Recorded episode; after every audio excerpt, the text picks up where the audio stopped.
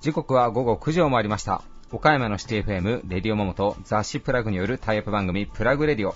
パーソナリティの雑誌プラグ編集長、山本。編集部の原田さやかです。こんばんは。はい、こんばんは。はいこんばんは。はい、ということでね、10月の13日。はい。えーね、日曜日から刻んでいいのか、月曜日から刻んでいいのか、未だにちょっとわかりません けども、ええー今週と言ってみましょうかね。ねえー今週の金曜日ですね、えー10月の19日にですね、はいえープラグ53冊目となるね、AW の最新号が発刊になるはずです。はいよろしくお願いしますす。えーっと、10月の？10月の、10、ちょっと待ってくださいよ。10月の18日ですね。18日でしたかね。はい、一応ね、はいあの早いところは17日とかでもあのコンビニとか店頭並んでると思うんですけど、一応正式には18日の発刊にはい。しておきましょう、ねはいうちがやることなんでね、1日2日遅れたりすることがまあまはい、失礼いたしまあ、した。とんでもない出版社や ね。アーバーブと、イレギュラーがね。イイレギュラーが、る。イレギュラーが、うん起こりうる。まあとはいえね、今あの収録中、あの入稿といってあの締め切りの、はい。ね、直前で、そうですねえーね無計画さゆえか、あの、なぜかページ数がね、バカみたいに増えてんじゃないかってちょっと恐怖心で、春号よりボリュームあるかもしれないですね、ひょっとえ、したら。そうなんですか、うん。そうなんですか？人事？把握すらしてないみたいな。人いや全体のページ数って私結構あの、最終なんですよね。いつもちゃんとわかるのね。そんなことじゃ次期編集長任せれんじゃないか。頼むぞ、さやかちゃん。その予定はないないやいやいや、僕も宇宙に行きたいんですよ。前澤さんのように、僕ももう宇宙に行きたい。授業を売り払って。英語とロシア語を学んで訓練して僕も月に行きたいんですよ、さやかちゃんあ。、やっぱあの、ロシアなんですか？なんか言ってましたよ、記者会見あで。、そうなんですかロシア語、英語、まあ、あと体力トレーニング的あな、わかんないですけどね、なんかうん NASA の訓練施設みたいなとこ入らないといけないですかねへー。もうじゃあ完全に宇宙目指してるんですね、あの方は。ですね。照いや準が宇宙になったんですね。なんかそのね、もちろん前澤さん頑張ってっていう人もいれば、なんか悪くなったから売ったんじゃないかみたいな、うんまあまあ絶対賛否は出るんですけど、うん会見聞いてて僕が一番腑に落ちたのは、そらせやと思って、ほう行くんでしょ？うん、それは練習しないと無理無理無理無理と思って、仕事できないできない、絶対できないと思って、そうそうそう。まあ確かにその、じゃあ従業員どうするんかとか、なんかいろいろね、ネットでも意見見ましたけど、まあ、しょうがないのかなっていうか、まあね、いやまあやりたいことをね、やった方が人生一回きりですから、うん。でもあれサプライズでしたね、記者会見。おまさか孫正義さんが出てくるとは思いませあんでした。そうなんですか、はい。見てない。孫正義さんがね、ピチピチの血のパンを履いて、あのね、旧社名、ZOZO タウンのあの、旧社名のスタートトゥデイのあの T シャツを着て出てたんですけど。なかなかのサプライズです。あ、そうなんですね。見てますね。え一応ね、うんうんうんあのリアルタイムで、へえ。私さっきアベマ TV しか見ておりまそせんうですよね。確かに、えー普通のテレビは見てないですね。あ地上波とかはね。今日今日のゲストの方ね、はい大変あの地上波の社長さんがあの地上波大好きなんで、そうですね。私は見てますよ。うんええあのね私は見てますよ。あの OHK、はい TSC、はいえー RSK、はい。えー大好きですので。名だたる、な名だたる。名だたる放送局の皆さんに。の金金箔、えーはい。おばあちゃんの台所、そうですね。えーそれからね、えーメッセージですね、はい。RSK さんのね、あの大好きなんでね、皆さんもこちらも、はい、見ていただけたら、はい、すみません、今日のゲストを確認せずに、あのね、そうですね。はい、ちょっとおかしなことを言ってしまいました、はい。大変失礼しました。大変失礼いたしました。はい、えーそれでは行きましょうか、さやかちゃん。そうですね。はい、はい。えー続いては岡山地元リーダーたちの思考を探るバリアスリーダーのコーナーです。誰もが知る有名企業から岡山の隠れたすごい企業まで約200名のリーダーの皆さんへインタビューをしてきました。毎回の放送ごとに数人ずつインタビューを公開していきます。今回のテーマは忘れられないアドバイス。リーダーの皆さんが人からもらった今も心に留めてらっしゃる言葉をご紹介いただいております。えー今回のゲストは、えーネッツトヨタ岡山株式会社代表取締役社長石井清弘さん。岡山トヨタ自動車株式会社代表取締役社長梶谷俊介さん。岡山放送株式会社代表取締役社長中静圭一郎さん。テレビ瀬戸内株式会社代表取締役会長川端秀夫さん。テレビ瀬戸内株式会社代表取締役社長土井正人さん。山陽放送株式会社代表取締役社長桑田茂さん。春山ホールディングス代表取締役社長春山正史さんです。それではお聞きください。以上フリートークのコーナーでした。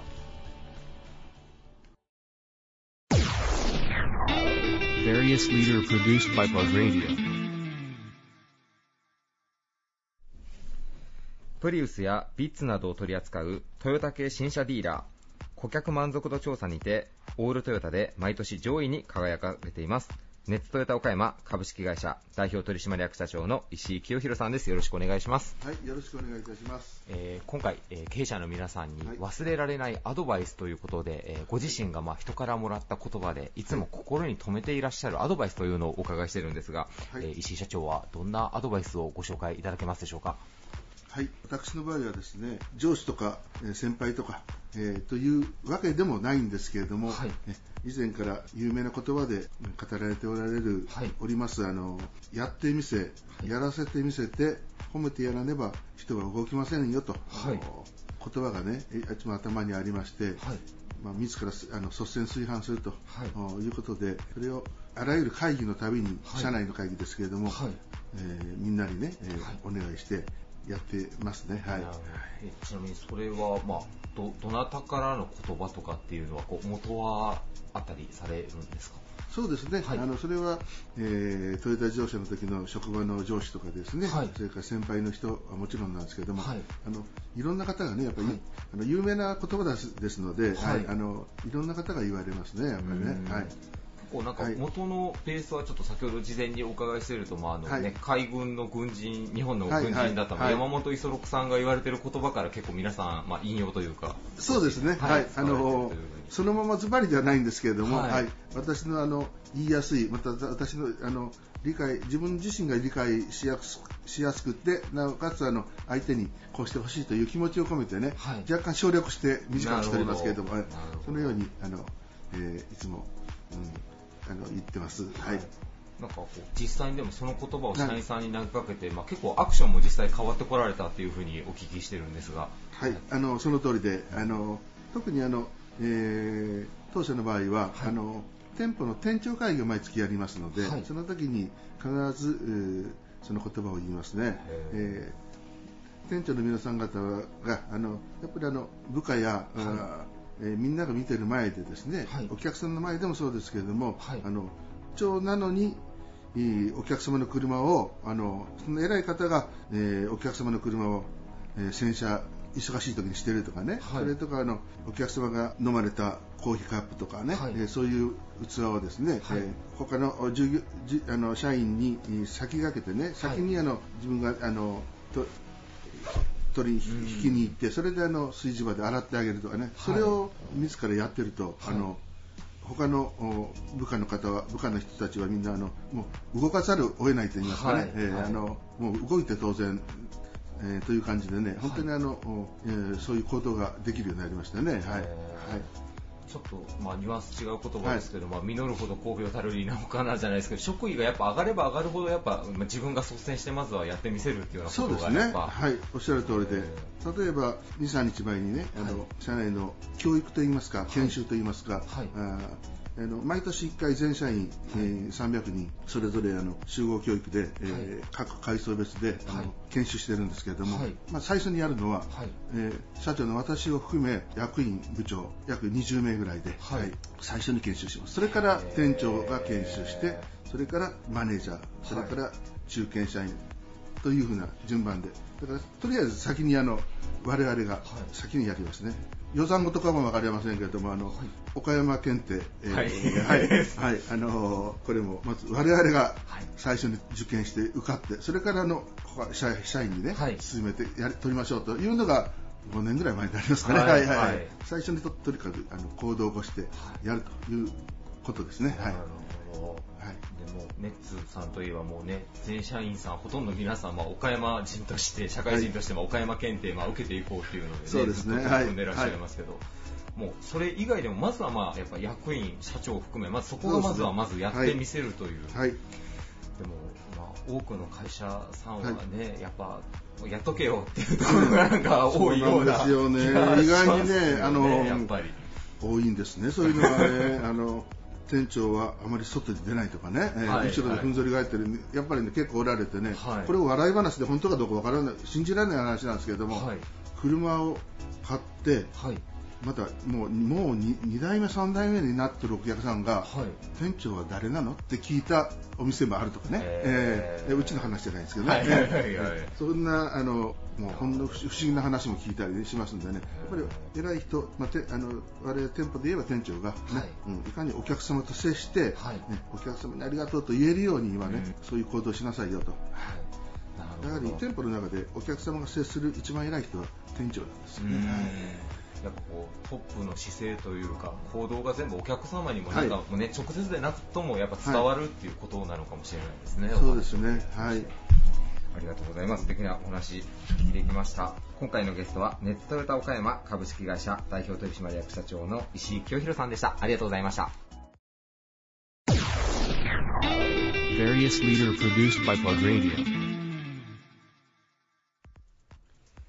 お客様一人一人のカーライフをサポートするトヨタ系ディーラー。岡山県下に新車、中古車を含め17拠点を展開されています。岡山トヨタ自動車株式会社代表取締役社長の梶谷俊介さんです。よろしくお願いします。よろしくお願いします。えー今回のテーマ、忘れられないアドバイスということでですね、あの、経営者の皆さんが今も心に留めていらっしゃる人からいただいた言葉というのをご紹介いただいているんですが、梶谷社長、どんなアドバイスをこう思い起こされますか？はい。まあ、私が高校の時ですが、えー大学へどこへ行こうかなという、うまあ、えー選択をする時ですけれども、はい。まあ、あの父からですね、まあ、いずれ経営をやるんであれば、経済学部ですとか、はい経営学部だとか、そういった、まあ、あの経営に関わる、まあ、そういったあ学部へ行ったらどうだというふうに勧められてましたけれども、はい。私の祖父の方からですねいずれそういうところはやるんだったら大学時代ぐらいは好きなことやったらどうだとはい言われまして、はい。でまあ、あの経済学部ですとかそういった文系をやめてですね、はい。えー環境工学科という、まあ、工学部の方へ進んだへということがありました。まあ、あのどうしてもその親に言われた道をということになりがちだったんですけれども、はい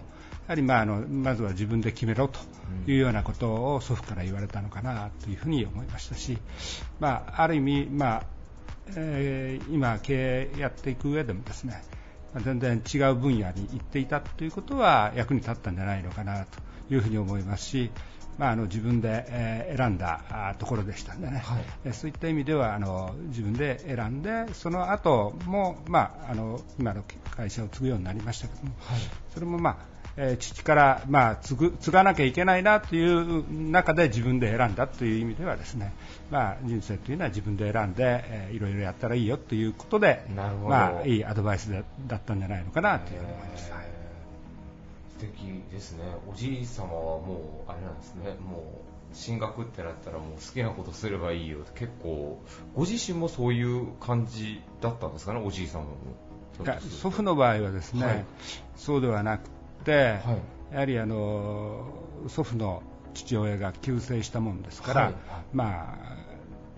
そうどうやって今後やっていくかっていうようなところが、はい。まあ、せ先に立ったみたいでしたかなら必ずしもその自分のやりたいことをやったというよりは、はい。えーまずはあの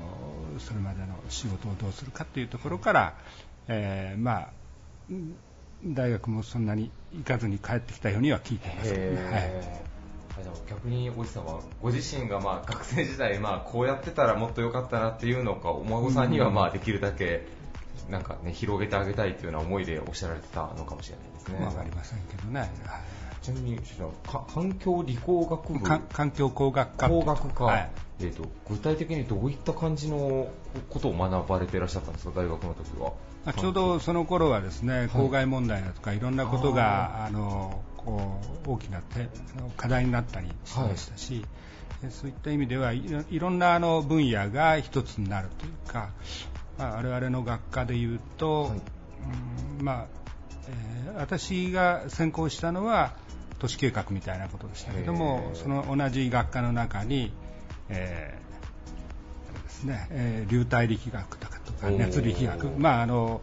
大気汚染の関係だとか、はい。そういう関係を研究しているところだとか水の関係ですね下水処理ですとか、はい。そういったところをやってるようなところがあってでそういうところが一つの学科として成り立って、まあえー地球環境全体だとか生態みたいなことを踏まえながらでそれぞれ、えー専門分野どうお対応していくかみたいなことで、えーできてた学科だったように思いますけどね。すごく大きな視点で見ると確かにね今でこそもう車と環境ってなんかはい結構セットになってるので通ずるところはあるかもしれませんね。ですから今になってみると非常にこうそういった大きなものを見るという意味で言うと非常に良かったなというふうに思ってます。なるほど。まあ、あと社長もライフワーク的にまあね街づくりであったりとか、はいなんか若者のね後押しなんかもこうかなり精力的にされていらっしゃいますが、え先ほどのまあ大学で都市計画を学ばれているというふうにもお伺いしたので、やっぱそこでの影響っていうのもえやっぱりりやっぱりありますね。その時にいろんな街を見て歩いたりもしましたので、なるほど。ちなみにあの皆さんにこれ最後お聞きしてるんですけども、あのまあね現行もちょっと令和に変わってはい少し経ちまして、まあ岡山トヨタさん、まあ令和以降の時代、まあどのようなこう企業にしていこうというふうにこうまあ目標を掲げていらっしゃいますでしょうか？まあ、やはりこれからは魅力的な人が集まる企業になるのが一番じゃないかなと思ってます。とうございました。えーゲストは岡山トヨタ自動車株式会社代表取締役社長の梶谷俊介さんでした。ありがとうございました。ありがとうございました。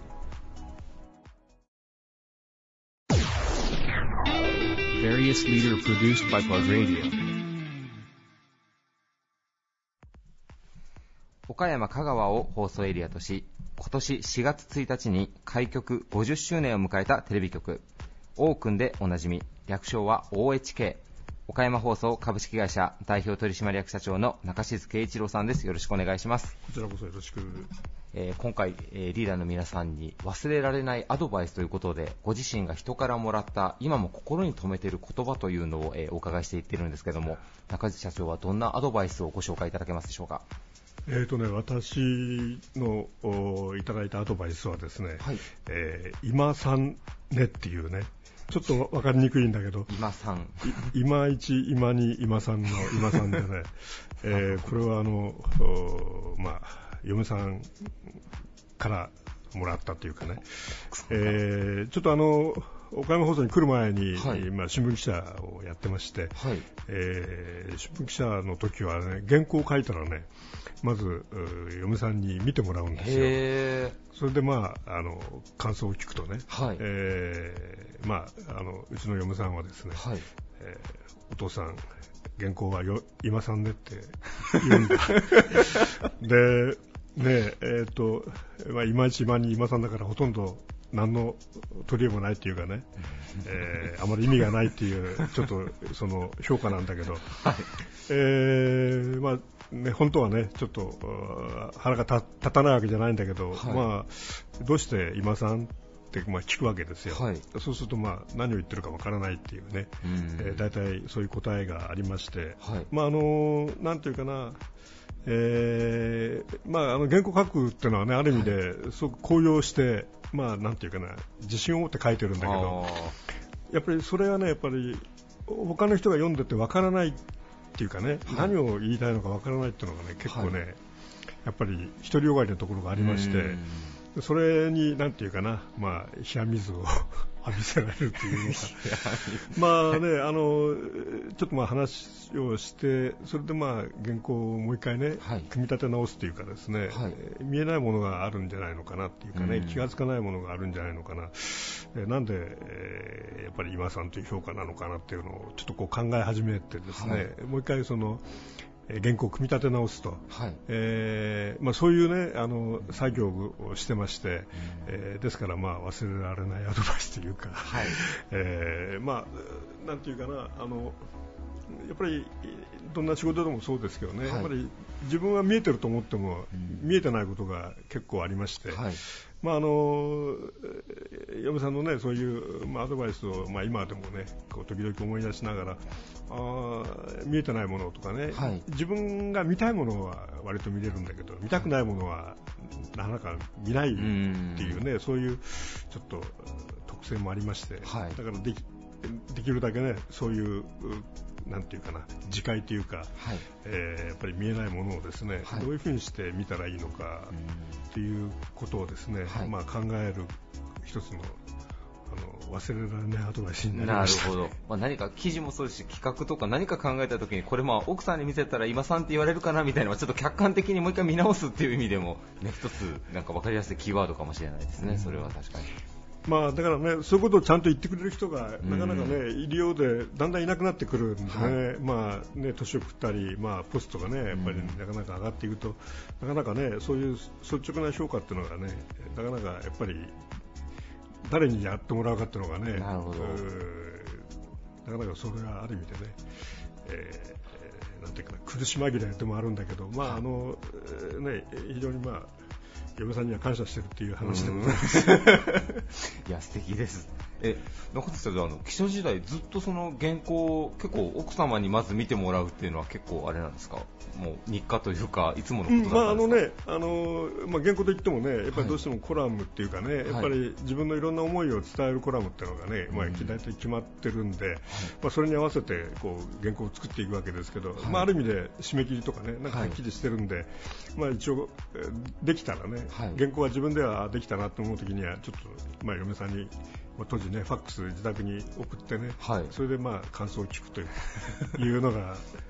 えー私の日課でしたね。なるほど。社長にとってはデスクよりもデスクですね。そっちの方の方がチェックしていただくのでなるほど。素敵なお話です。ありがとうございます。いえでは最後にあの、まあ、言語もちょっと令和というのに変わってます、少し経ちますし、まあ、あの OHK 様50周年をもう迎えられてね、はい。次の、えー年にまあ向かっていかれると思うんですけども、はい。令和の年のまあ OHK、まあ、どのように舵取りをしていこうというふうにお考えでいらっしゃいますでしょうか？いやあのね、非常にいいあの質問だと思いますが、なんていうかな、やっぱり今、時代がね、非常に大きく変わってきてるので、はい。で特に、まあ、通信のね、やっぱりなんていうかな、イノベーションも含めてなんですけど、やっぱり非常に大きな変化の時代に来てるので、まあ、それに合わせてね、あのテレビ局として本当に何がこれからできるのかっていうのがね、結構やっぱり厳しく問われる時代になると思ってますので、あのやっぱり一つはね、やっぱり経営基盤をどういう形でしっかり固めていくか、えーそのためにやっぱりね、あのまあ、2021年のまあ夏には、えー森の町グレンスのところにね、あの新しい資本社を建てるわけですが、まあ、それに合わせてね、まあ、いろんな意味でのチャレンジをですねできないのかということを考えています。えーやっぱりこの新しい時代を乗り越えるのにね、やっぱりあのやっぱり社員の皆さんとやっぱり心を一つにして、やっぱり、えーしっかりとしたねメディアとしてもやはりあの放送局としてもねやっぱり信頼されるニュースも含め企画も含め、まあいろんなものをねやっぱり作っていかなくちゃいけない一方で、やはりねあのこの時代でやっぱり何を一番ね伝えなくちゃいけないのかっていうのがやっぱり非常に大きな課題になりますので、まあ、あの私としては、なんていうかな、やっぱりここのお岡山、香川に住んでいる地域の人たちが、まあ、幸せな顔に、ね、やっぱりなってもらうというかね、そのために、えー岡山放送としてどういうことができるんだろうかとまあ、あの瀬戸内の、ね、いろんな意味での、えー芸術祭もありますし、岡山交流も、ね、あのあるわけですので、まあ、いろんなアートもそうですが、あのやっぱり、えーなんていうかな、やっぱり世界に岡山がここにありっていうね、そういうものをこううまくね、えーアートも含めですね発信できればいいなと思ってます。えーぜひ令和の時代もですね、えー、おちけここにありとい。うことで頑張っていきたいと思います。はい、ありがとうございます、えーゲストは岡山放送株式会社代表取締役社長の中静圭一郎さんでした。ありがとうございました。どうも大変恐縮です。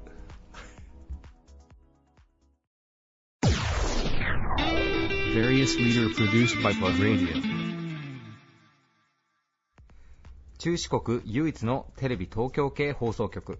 キャッチコピーはなんか好きじゃは TSC テレビ瀬戸内株式会社代表取締役会長の川端秀夫さんですよろしくお願いしますこんにちは。よろしくお願いします。よろしくお願いします、えー今回は経営者の皆さんに、はい。えーご自身が人からもらって、今も忘れられないアドバイス、そうですね。はい、というテーマでお聞きしてるんですが。あのー覚えてるそういうアドバイスはたくさんあるんですが、一つだけと言いますと、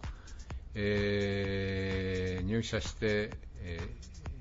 ほやほやの新聞記者になった頃、おー先輩から言われたこと、えー下から、えー取材しろよと。はい。下からというのは当時あの警察担当で、まあ、いわゆる札回りだったんですけれども、えー下からというのは、えー階級のが下から、はい。まあ、巡査それからセクションで言えば例えば、えー交番や発所ですねはい。そういうところの人から来なさいとおまず取材しなさいということだったんですけれども、はい。それは何かというとやはりあの現場に一番近い人はい。えー現場に一番近い人は何でも知ってるよということが一つだし、はい。それと私が当時を思いえー返すと、えーまあ、今今でいうちょっと上のうんランクの人のところへ行ってすっと聞くんですよね、はい。そうすると話がまとまってるし、うん。えーまとまってるから簡単に、えー話も聞けるしはい。というような、まあ、言ってみれば小器用な取材をおするようなそういう態度をたしなめてくれたんだはい。というふうに思ってます。はい。でそれ以後もうん折に触れてそのことを思い出して、えーやはり、えーあまり、えー器用にというかよ、えー要領よくやるもんじゃないなというのはその後もお今もお思っていることですね。はい。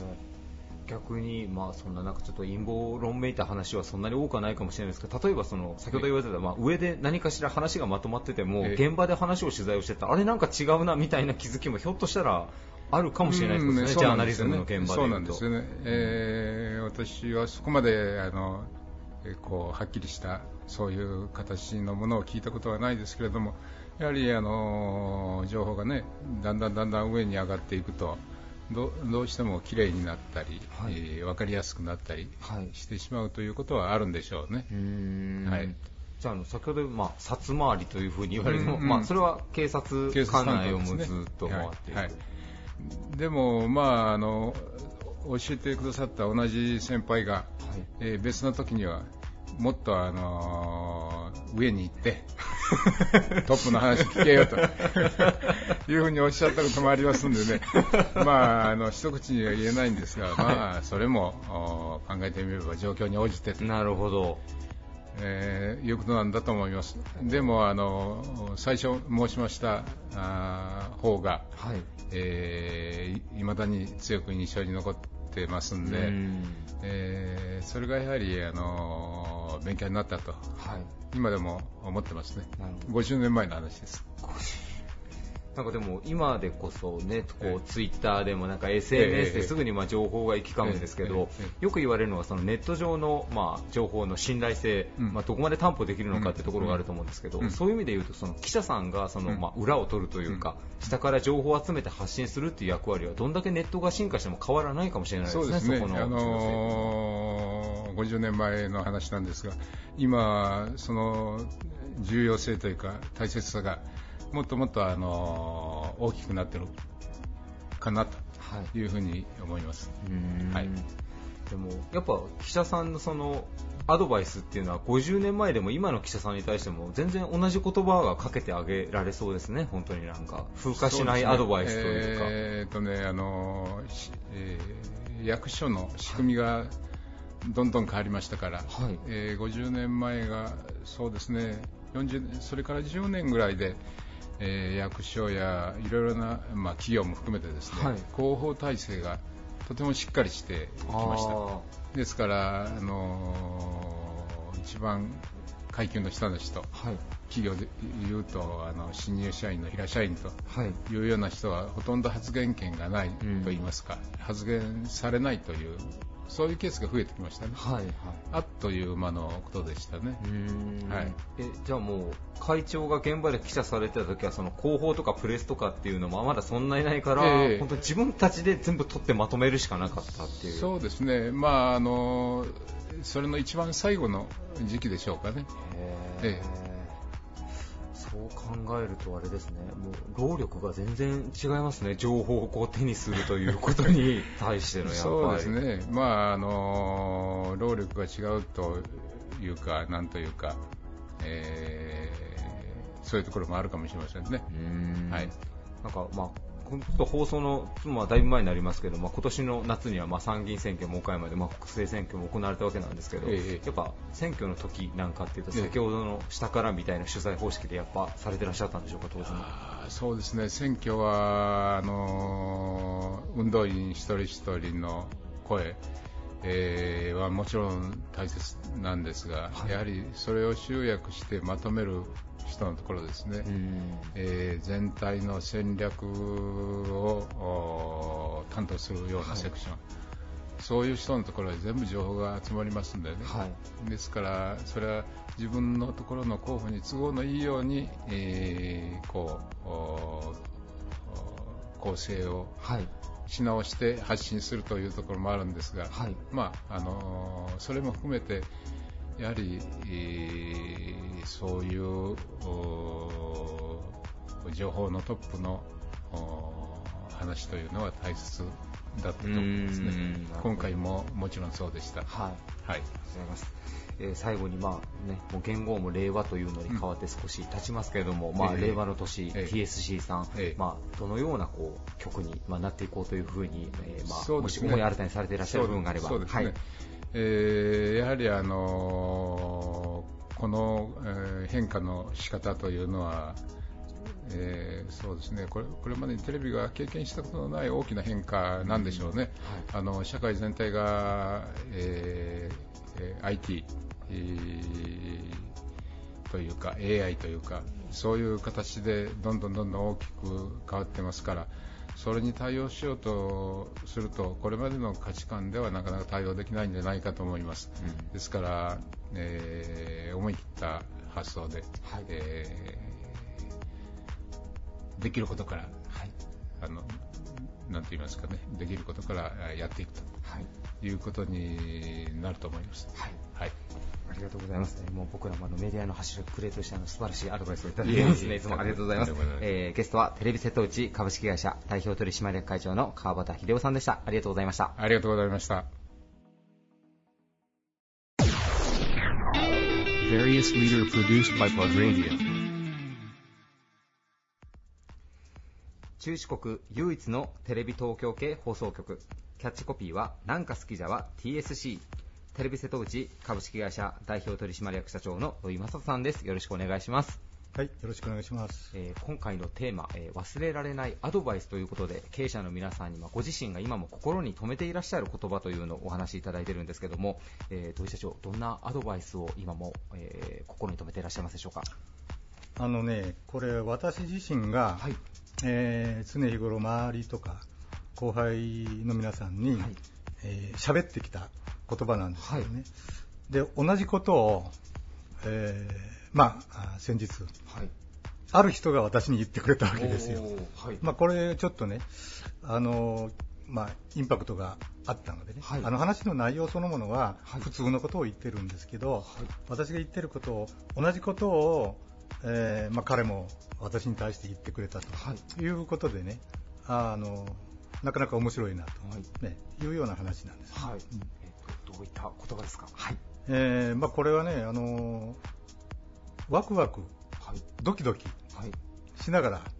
仕事やろうぜと。めっちゃポジティブ。で すという言葉なんですけどね、はいでこれはもう私、あのまあ、大した内容の話じゃない、もうそのままのことなんですけどね、あの仕事でワクワクドキドキできないようなものはですね、はい。やはりあのいい仕事にならないわけですね、で楽しくない、はい。面白くない、で難しい仕事とか辛い仕事、大変な仕事の時こそ気持ちは、えーこういう気持ちでワクワクワクワクうん。やろうよと。で全力投球しようと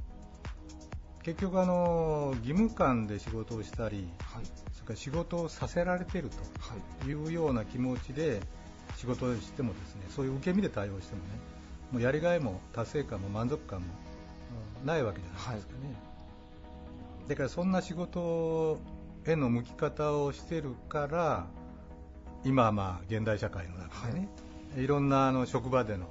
あ問題とはい。いうふうなものが、まあ、起きているケースが多いわけですよね、ストレスもありますわね、はい。でやはりあのメンタルのも問題とか、でそういうふうなものも出てきますわね、はい。で職あの職場で今度パワハラとかね、はい。えーセクハラとかね、うん。まあ、そういうようなことになっちゃったら本人も会社も不幸ですわね、こういうその悪循環に陥っているというかそういう傾向になりがちなのが現代社会じゃなかろうかということでね、はい。あのどうせ仕事をやるんなら、ワクワクドキドキ感というふうなものね、はい。えー内面の力というのをプラスにしてエネルギーを引っ張り出して挑戦していこうじゃないか、はい。まあ、いうようなことは僕は常にあの周りに対して、はい。まあ、言ってきたわけなんですね。であのこれをですね、えー私に言ってくれたのがですね、はい。えーご存知ですね、アムダという、はいあのはい。難しい言葉で言えば特定非営利活動法人アムダというんですけどね、い、わゆるあの国際医療ボランティアの、えー今理事長という立場にいらっしゃる、えー菅波茂さんはい。でございますね。で彼とはまあ最近よくあのいろんなところで、えーお会いしてはい。お話をする機会というのがですね、えーありまして、はい。でいろんなことを教えてくれるわけなんですけれども、まあ、やはりあの菅波氏、まあ、国際医療ボランティア組織の代表としてですね、非常に大変な業務をされて、でこれまでそういう組織をですね、はい。まあ、引っ張ってきたわけですからね。であの国内外の被災地に民間として、い。ち早く入り込んで、まあえー住民の命を救ったりですねあらゆる支援をする仕事というふうなものをまあこなしてきたわけでしてね、でその仕事っていうのはやっぱり彼自身にとっても非常にやりがいのある、まあ、ロマンもあるね、はい。えー仕事ですわね。であの通常の業務とか仕事をやってたんではなかなか、まあ、得られないものというふうなものをですね、はい。えー彼自身がいろいろとこうお体感しているとはい。言いますかね、で周りからその感謝とか尊敬とか、信頼とかね、そういう自身にご自身にとってもですね内面の達成感とかね、満足感とか、まあ、充実感とかはい。これはすごいものがあるだろうというふうに思いますね。なるほど。えまさかあの国際的な岡山を誇る NPO の代表の方が、いや、あの変な意味じゃなくて、なんかね、やっぱその医療をまあ提供されてるんで、のなんかもうちょっとシリアスな感じかなと思ったら、ワクワクドキドキっていう言葉が、なんかちょっとギャップがあって、すごく興味深いですね。あの僕もそのこれまでねあまりこうどう言いますか親しくはしてなかったんですけど、はい。最近になりましてね、い、ろんなところで話をしているうちに、はい。非常に仲良くなりまして、うん。でそういうあの彼があの私に言ってくれたわけです、ね。はい。でまあはっきり言って私が言ってる周りに言ってるスケールと、彼のスケールというのは、まあ、全くねその次元の異なるぐらいの差があるんですけれども、そのとにかくワクワクドキドキしようぜということですね、そのくらい、まあ、リスクのある、やりがいのある夢の持てる仕事を一緒にやろうじゃないかということをね、まあ、言ってくれてるわけでしてね。なるほど。なんかそれはあれですね、放送局でもまあ報道というと、どっちかといえばちょっとまあシリアスなものではあるけども、それにもワクワクドキドキを持って臨まないと、まあいい結果が出ないっていうようなことにもなるのかもしれないですね、うなん。あの結果云々はまた別としてね、はい。やっぱりあの我々自身がやはりそういうことで一生懸命にそのやってることにね、はい。のめり込んでいくはい。と、そういうことであの初めてね、はい。あのやはりまあ報道で言えば視聴者の皆さんにも訴える力が出てくるとい。うふうに思うしですね、はい。それからあの営業とか事業で言ってもですね、えースポンサー、クライアントの皆さんにえーやはり理解を本当の意味でしてもらえるような仕事ができるんじゃなかろうかはい。ということなんですね。で我々あのやはりあの私もいい年齢になってますけどもあのいろんなものを抱えているわけですよね。はいであのまあ、私もそのどう言いますかちっちゃな会社なんですけどもそういうステータスとかね、はいえーそういうふうなものとか、まあ、守るべきものというのが、まあ、いろいろこの年になったら出てきてるわけも、でもどうしてもこうそうなるとですねやはり保身というね、うんうんうん 姿勢はい。に、えーまあ、なりがちなと陥りがちなとい。うようなことがあるんですけれどもね、そのまあ、彼が言うにはですね菅波さんが言うには、まあ、現状を維持するような仕事をするんだね、まあ、勝手にやればいいじゃないかと いうようなことでね、あのとにかく夢が広がる仕事をやろうと、大暴れしようぜと、ということをね、まあ、言ってくれてるわけでね。でそれが何が生きがいか何がやりがいかと。そこのところをね我々はあと追求していくしかないんじゃないかと、まあ、それならねどうせならでっかいことをやろうじゃないかと。いうようなあの、まあ、楽しいね、えー会話をさせていただいておりましてね、えーまあ、あの国内外でいろんな修羅場もくぐってこられた菅波さんの、まあ、言葉といいますかね、えーまあ、迫力があるしね、まあ、私自身もまあ元気づけられているといいますかね、えーまあ、そういうことがありまして、えー今回この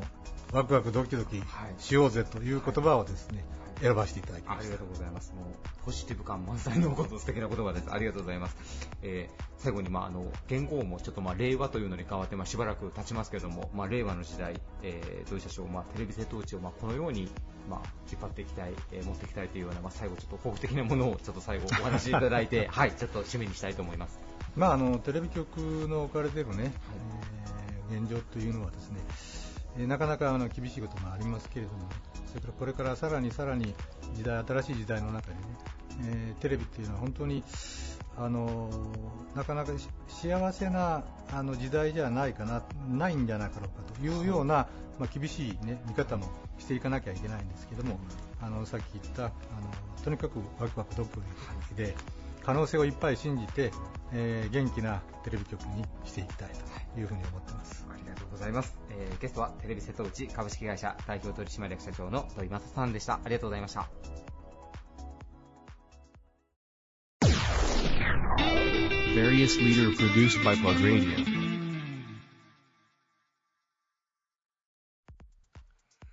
ラジオ、テレビの民間放送事業を行い、イベント企画及び運営も手掛ける放送局、略称は RSK、山陽放送株式会社代表取締役社長の桑田茂さんです。よろしくお願いします。よろしくお願いします。えー RSK さんといえば、まあ、来年の7月ぐらいに新しいこう社屋の、まあ、竣工を控えていらっしゃるわけなんですけれども、まあ、東京オリンピックの直前ということもあって放送局としては、ね、今年からまあ来年にかけてかなり大変な時期なんじゃないかなというふうにも思いますがそうですね、あのちょうどあのデジタル関連の機材の更新の時期にえーも当たるんですけれども、はいえー今、天神の地で掘削して、基はい礎部分から、まあ、これから、えー今年のお暮れに向けて、えー鉄骨部分がずっと立ち上がってくると思うんですけれども、はい。建物の竣工自体は来年の7月はい。ということで、ちょうどオリンピックが始まる直前に建物は竣工すると。なるほど、なるほど。えーですから、まあ、あの放送は翌年の2021年になるんですけれども、せっかく建物ができるんだから、はい。あの新しい建物でね、周辺の人もお呼びしてパブリックビューイング的なものができるんであればあやってみたいなとは思ってますけど。いいですね、あの辺りはやっぱこう文化エリアというか、そういったところでもあるので、住民の方がねそこでオリンピックを応援するっていうのは、なんかこう素敵な光景になりますね、ね。実現すれば。ちょうどあのインバウンドの効果がね岡山も出まして、まあ、駅からあー平日、休み、休日を問わず後楽園とかね、岡山城、えー歩いてらっしゃる外国の方大勢いますけれども、はい。そういう、えー美術館を両サイド。それで真ん中に、えー、RSK 山陽放送がね、えー新たに出させていただけるということであのエリアをおいろんな意味でねあの賑やかに、えーやっていかなきゃなとは思ってます。なるほど、はい。もう一市民として今からもうワクワクが止まらないというか、まあかなり楽しみにしてますので、あのご準備、はいい、大変だと思いますが、頑張ってください。えーでは、今回のテーマに、えー移っていきたいと思います。えー今回、岡山のリーダーの皆さんに、えーご自身が今までに受けた、えー忘れられないアドバイスということでお話をお伺いしてるんですが、桑田社長、こう、今までまあ仕事に生きていたりとかですね、まあ、私生活でもこう自分の中で座右の銘になっているような何かこう忘れられないアドバイス、えー一つ挙げてくださいというとどんな言葉を挙げていただけますか？これがね一つと言われると困っちゃうんですね、だからあの親からもらった言葉で、えーまあ、中学校高校時代の学校でもらった言葉それで社会人になって先輩から聞いたことが3つぐらいはね、あるんです、だから、まあ、3つ言ってもいいです。かあ、もちろんです、もちろんです。はい、お願いします。あの、まあ、あの、私の父親もう亡くなってるんですけど、はい。父親がもうずっと言ってたことが人に迷惑だけはかける。うん。あの難しいんですよね、これ、はい。だけど、まあ、そういうふうにあのできてるかどうか分かりませんけれどもそういうふうにありたいなというふうなのは、まあ、なるほど。親の言葉として未だにありますね、それから、えーまあ、中学校、高校と私、私立のお根校にある根校学園というところに行くわけですけど、はい。中学校、高校 6, 6年でね、はい。そこでの教えで、あのまあ、勉強は置いといて、はい。あの学校で教えられたことは、学徳体、えーうん。学ぶこと、それから徳は、まあ、いろんな社会人あのになってもいろんなことをという意味もあったんでしょう、はい。で体、体を丈夫にしなさいって、はい。だからおかげさまでこんな頑丈な体、今もあの維持してますけども。社長、はい。ジムとか通われてたりするかすごくいい方でされてらっしゃるから、トレーニングしてる。昔ちょっとね、あのまあ、大学出るまではちょっとスポーツ関係もねちょっとやってたので、あの体はまああの頑丈なね、はい。強い体に、えー産んでくれた両親に未だに感謝をしています、だからやっぱりそれからそういうことを、まあ、できたできないは別にしてね会社に入ったら、えー目と耳と鼻だと。というのは自分が目で見たこと。はい。自分の耳で聞いたこと、はい。自分の鼻で、えー匂ったこと感じたこと、はい。はい。それをお仕事に使えって言われましたね、はい。我々あの私が入ってあの報道とか、はい。えー番組とかそういうその世界ばっかりなんですけれどもやっぱりこう人から聞くんだけどそれ以上に自分の目で見てそれを見て確認しなさい。で人の話をよく聞きなさい。はい。で土地土地に取材に行っても何か匂いがする。森の匂いであったり海の匂いであったり、はい。でそういうことにこう五感を研ぎ澄ましているといろんな事件に出会ってよくこの事件匂うなとか言うじゃなはいいですか、はいはい。まあ、そういうことなのかなと。なるほど。あのそういうふうなことなのかなと思って僕は受け止めてるんですけどね、えーはい。それはこう報道の先輩から言われた。はい、えー。はい、もうあのまあ OB で、うん。はい。まあ、とにかくそのいろんな、まあ、今フェイクニュースだいろんなはい。言われてますけれども、はい。まあ、そういうことからこう右も左もわからない状態で大学出て会社へ入ってねその時に先輩が、あの言っ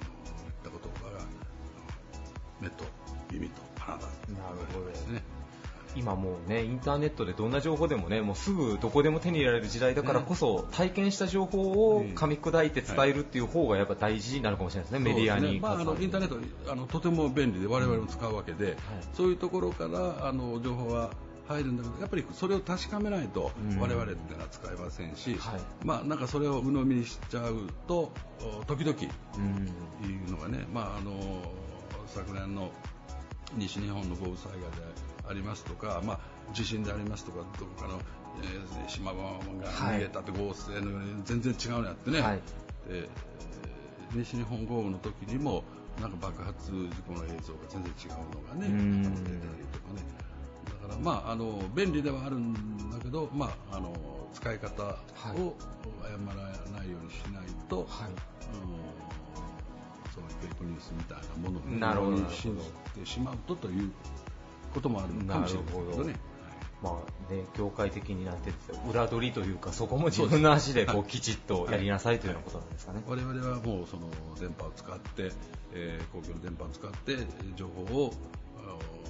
聞いてくれる人見るし見てくれる人に流すわけですから、はい。そこの信憑性がね、うん。今世界いる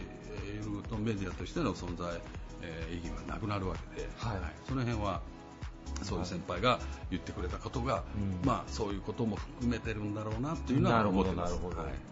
ね、あの RSK さんの僕も大好きなドキュメンタリー番組がありますけども、あれなんかもまさしく、ね今おっしゃられてるもう目で見て耳で聞いて匂いを感じてっていうのが凝縮されてるような番組かなというふうにも思います、そういう思いでディレクターみんなが作ってくれてると思ってますけどね。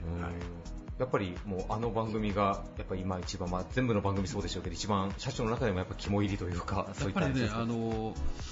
私たちがもうあの入った入社した頃はまだドキュメンタリー番組が結構テレビでも、い、ろんな時間帯でやってたんですね、ところがまあいろんな事情があって、えーそれが、えー作ることができなくなった、でもその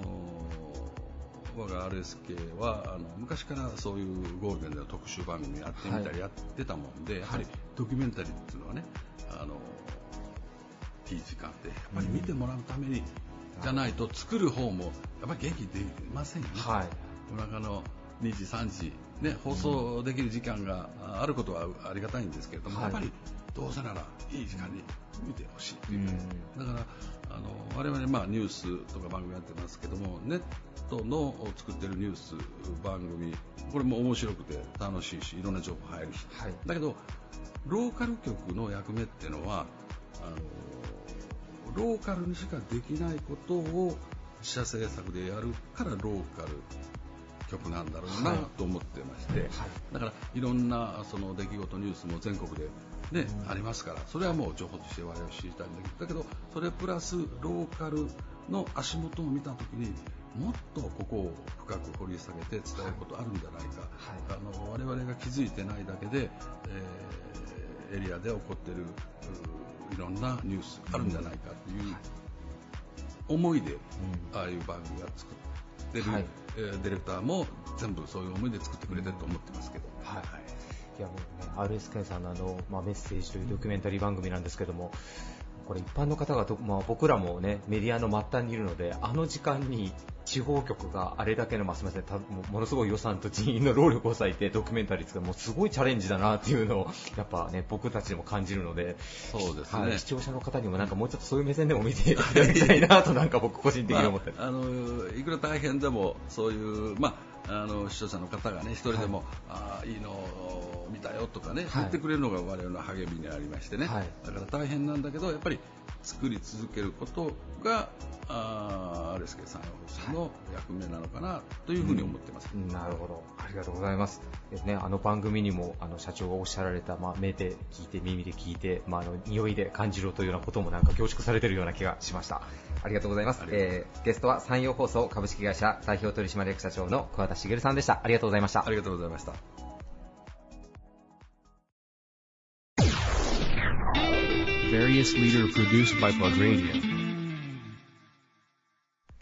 全国に約500店舗を展開する紳士服、レディース服の大手専門店。新素材開発などによって革新的なスーツを多数発表されています。株式会社春山ホールディングス代表取締役社長の春山正史さんです。よろしくお願いします。よろしくお願いします。えー今回のテーマ、えー忘れられないアドバイスということで、はいはいえー経営者の皆さんが今も心に留めていらっしゃる、はい人からもらった言葉というのをご紹介いただいているんですが、はい春山社長はどんなアドバイスご紹介いただけますでしょうか？そうですね、えー、と我々は、まあ、あの服を作ってね、お客様に喜んでいただく商売ですんで、商売かビジネスですんで、でね、えー、と去年、たまたまグループでね、一緒になった、日本で有数のね、えー縫製スーツの縫製会社があるんです、はい。そこのね社長さんからい。ただいた言葉がね、もう僕もなんかずしんとね、もうなんかもう胸に刻まれて、まああの今もずっと頭に入ってるんですが、その言葉っていうのがですね、春山さんね、こういい服、いいスーツっていうのは作り手のね心が織り込まれてるんですよっていう話をね、はい。工場行った時にね、はい。作り手の心が織り込まれてるっていう、あのーそういう言葉を伺いまして、で私もその工場にね、あのずっとこう見に行ったらですね、もう本当に、まあ、パリコリなんかにもよく出すよ、あの作品を出すような工場なんですよ、へー。頼まれてね。ですから職人さんたちのね目がねすごく生き生きしてて、本当ね心を込めてね、一つ一つを手作りで作ってるような工場です。で我々はまあ既製服なんかをね、えー扱っておりますけども、なんかね普段忘れがちな、まあ、服に込めた思い、こうなんか作品というかね、この服を着ていただいてそしてお客様がすごくなんかこう幸せになってくれる、あるい。は俺これ格好ねこうバーンと着て、なんか自信を持っていただける、なんか本来の我々のビジネスのね、なんか根本を教えられたような気がしますね。なるほど。でもそんなにあれですね。なんかいい工場が今後やっぱ春山さんのスーツを仕立てていかれるっていうことなんですね。そうですね、はい、あのそこはですね本当にこう先ほど言いましたように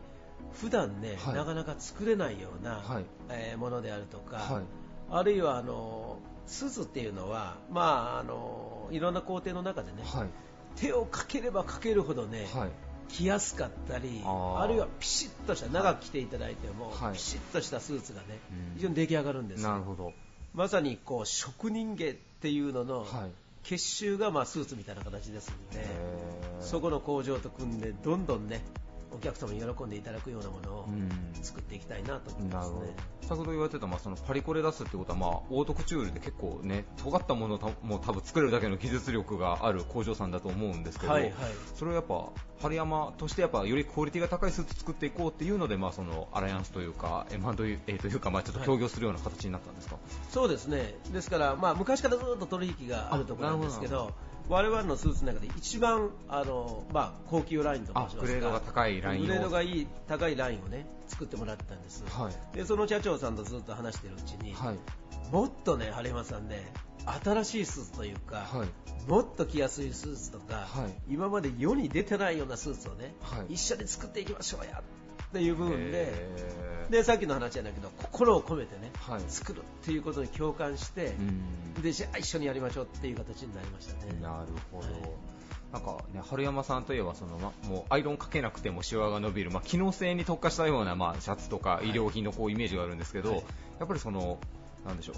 今後はもうファッション性とかクオリティとかっていうのもやっぱそこでよりこう上げていこうっていう試みだったりするんでしょうか？そうですね、うん、本当にお客様の人生がいや我々ともにねやっぱり良くなっていく、うん、そのスーツ1着とかそういうワイシャツ1枚ですけどそれでもって本当ねお客様の人生が良くなっていくっていうのがね、うん、少しでもお役立ったできたらいいかなと思ってますね。僕も何かで雑誌で見たような気がします。スーツってあれですよね。工数が増えれば増えるほどやっぱ着心地がいいとか先ほどおっしゃられてたようにやっぱクオリティ全然違うって言われますもんね。そうですね。もう本当にまあ建物と一緒で、もう手を抜こうと思ったらね、はい、実はいくらでも手を抜けます。本当に。工程ももう本当に減らせるんですが、はい。やっぱり一つ一つがね、えー、工程をきちっとやったやつは、長く着ていただいてもね、はい、非常に型崩れしませんし、はい、着やすいっていうのが出来上がりますね。そこの工場の社長さんもでもなんか先ほどお話したとスーツに結構並々ならぬ思い出をなんかお持ちみたいですねもうねあのスーツを語らしたらね、はい、もう一晩でも二晩でもねもう喋っていくの私と同じぐらいの年なんですよ、はい、でねやっぱり本当にそのスーツにかける思いっていうのは、はい、やっぱり一生かけてるなっていうああいうなんか生き方ができたらなっていう感じも私しますね。じゃあ今後、機能性プラス、まあ、そのサイジングというか型においてもなんかもっと革新的なスーツをじゃあ今後一緒にまた開発今していらっしゃるもうまさにさなかという、ね、そうですね。本当にもうどんどんねやっぱりお客様のまあ、先ほど言いましたように、まあ、人生とか生活をね、はい、少しでも良くなるような作品というかね、はい、ものができたらなと思っております。はい、ありがとうございます。えっと、そして最後に、えーちょっとこれ事前にお打ち合わせでは言ってなかったんですが、まあ、あの言語もまあ令和に変わって、ま 少し経ちまして、はい、まあ、あの春山ホールディングスとして、まあ、令和の時代、まあ、どのように社長として、まあ、あの企業の舵取りをしていこうというふうに、えー、お考えでいらっしゃいますでしょうか？令和ってね非常にね、まあ、いろんな意味もあって重い時代と思うんですね、はい、すごくね、まあ、日本にとっても世界にとっても重い時代、うん、だから重いと令和でねおもれえわとか言われて苦しいなおもれえわっていう感じでまあやっていきたいなと思っておりますまさかのダジャレを出していただけるとは思わなかった えー、やっぱね、新しいですね。ありがとうございます。いつも記者の話を。えー、ゲストは株式会社春山ホールディングス代表取締役社長の春山正さんでした。ありがとうございました。どうもありがとうございました。This radio produced by Okayama Premium Magazine Plug. See you next week.